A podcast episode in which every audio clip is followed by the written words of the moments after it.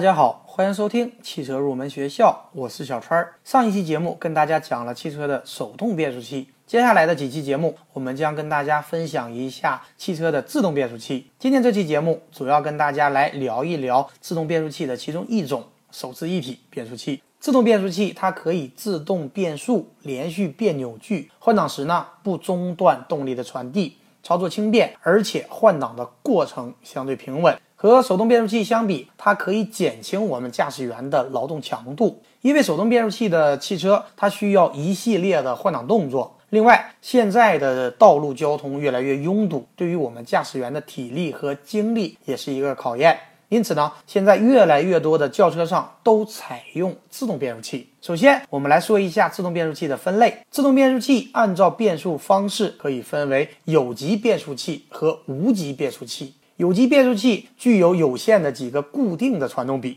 各个档位的传动比是定值，也就是我们所谓的级。比如一档传动比是三点四，三档的传动比是一点三，五档的传动比是零点八五。那么总共有五个定值，也就是有五个级。我们常见的 AT 手自一体变速器、AMT 自动机械变速器、DCT 和 DSG 双离合变速器都是属于有级变速器。而传动比能在一定的范围内连续变化的变速器，也就是无级变速器，它的传动比不是一个间断的点，而是一系列连续的值。比方说，它可以从三点四一直变化到零点八五，这就是无级变速器。最常见的呢就是 CVT，另外还有一个就是 KRG。相信 KRG 很少有人了解，KRG 变速器也是一种无级变速器，全称呢是。锥环式无级变速器，它是一种靠摩擦传动的变速器。它的理念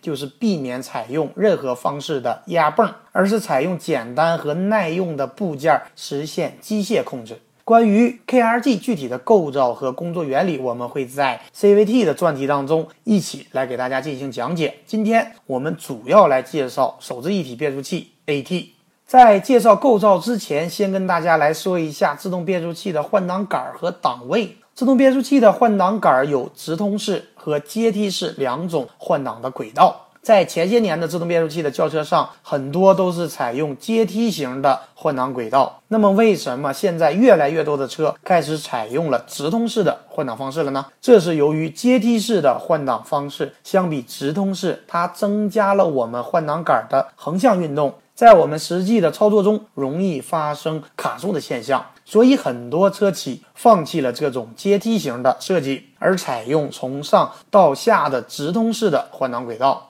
而且之前的自动变速器除了有常规的 P R N D 档位以外，大家还会看到单独设置的二档、一档或 L 档。这两个档位是用来做什么的呢？首先说一下单独设置的档位二档。这个二档呢，它是低速前进档，也表示限制档。当变速器置于这个档位时，汽车会由一档起步，当速度增加会自动转二档。但是此时变速器只能够在一档和二档之间转换。这个档位呢，可以在上下坡时采用，这时呢，车辆会稳定在一档或者二档。不会因为上坡时的负荷和车速的不平衡而频繁的换挡，而在下坡时，低档位可以利用发动机的低转速阻力实现发动机制动，这样呢也不会让我们的车子越跑越快。而一档或 L 档也是同样的道理，变速器处于这个档位时，汽车被锁定在前进档的一档，而且这时变速器只能在一档内工作。这样就可以在严重交通堵塞和坡度比较大的斜坡上发挥作用。但是随着发展，为了能够同时满足自动变速器的容易驾驶和手动变速器的档位的自由选择，各个车企呢开始在自动变速器上设有手动模式，也就是我们所说的手自一体变速器。这呢也是在二十世纪九十年代自动变速器发展的一个新特点。手自一体变速器除了常规的 P R N D 以外，还会有一个加号和减号的标志。当切换为手动模式时，向加号位置推动换挡杆时升一档，向减号位置拉动换挡杆时降一档。这样呢，在手动模式下，驾驶者就可以在更广阔的范围内自由的选择档位了。下面我们就来给大家介绍一下手自一体变速器的构造和原理。首先，我们来说一下液力变矩器。大家都知道，在手动变速器中是通过离合器将发动机的动力传递给变速器，而自动变速器它没有离合器，那么发动机的动力是如何传递给变速器的呢？这是由于在发动机和变速器之间安装了液力变矩器，它就起到了我们手动变速器当中离合器的作用。液力变矩器的作用很关键，除了这个作用以外，液力变矩器还可以减速增扭、缓和冲击，同时也可以起到飞轮的作用，使发动机转动平稳。另外，变速器的油泵也是由液力变矩器来进行驱动的，所以液力变矩器的作用很重要。接下来，来跟大家说一下液力变矩器的原理。为了便于理解，给大家打一个不太恰当的比喻：我们把一个盆内装满水，然后用手去搅动盆里的水。如果盆子底部和接触面之间的阻力很小的情况下，在手的搅动下，盆子也要随着搅动而有运动的趋势。这时，如果把盆子和变速器的输入轴连接起来，就可以把发动机的动力传递给变速器。那么液力变矩器的原理也就在于此。大家也可以把叶绿变矩器想象成两台相对放置的风扇，其中一台通电，当风扇转动时，它的气流会带动另一个没有通电的风扇跟着转动。叶绿变矩器的工作过程就类似于两个风扇的工作过程，它的泵轮就相当于通电的风扇 A。它的涡轮就相当于被带动的风扇 B，而且液力变矩器的泵轮和涡轮之间距离是非常近的，同时采用变速器油液作为动力传递的介质，这样就可以产生很高的传动效率。这个原理听起来可能比较抽象，大家也可以通过节目下方的方式查看液力变矩器工作原理的视频分享，便于大家进行理解。那么，根据液力变矩器的工作原理，也不难看出，液力变矩器它具有一个缺点，就是在液力变矩器当中，泵轮和涡轮之间存在一定的转速差，最少也有百分之四到百分之五。就相当于泵轮和涡轮之间是存在有滑转的现象，从而使得变矩器内部的油液因为摩擦而产生一定的能量损失，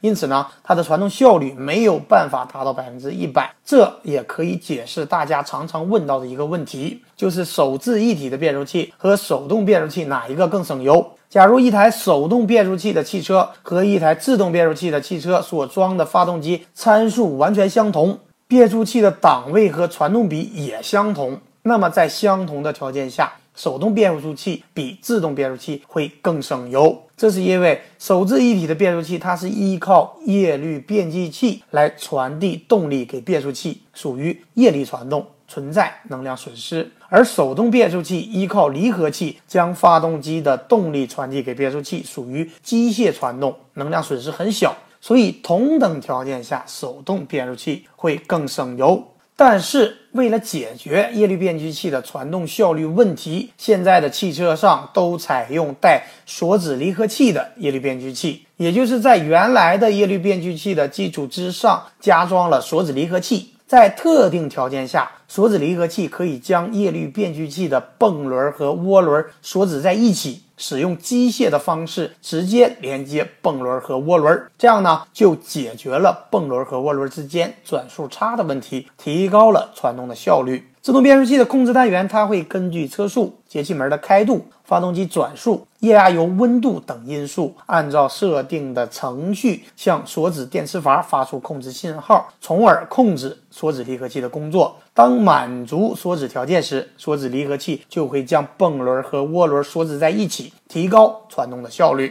好的，以上就是本期节目的全部内容。下一期节目，我们将继续来为大家介绍汽车的手自一体变速器。感谢收听今天的汽车入门学校，我们下期节目再会。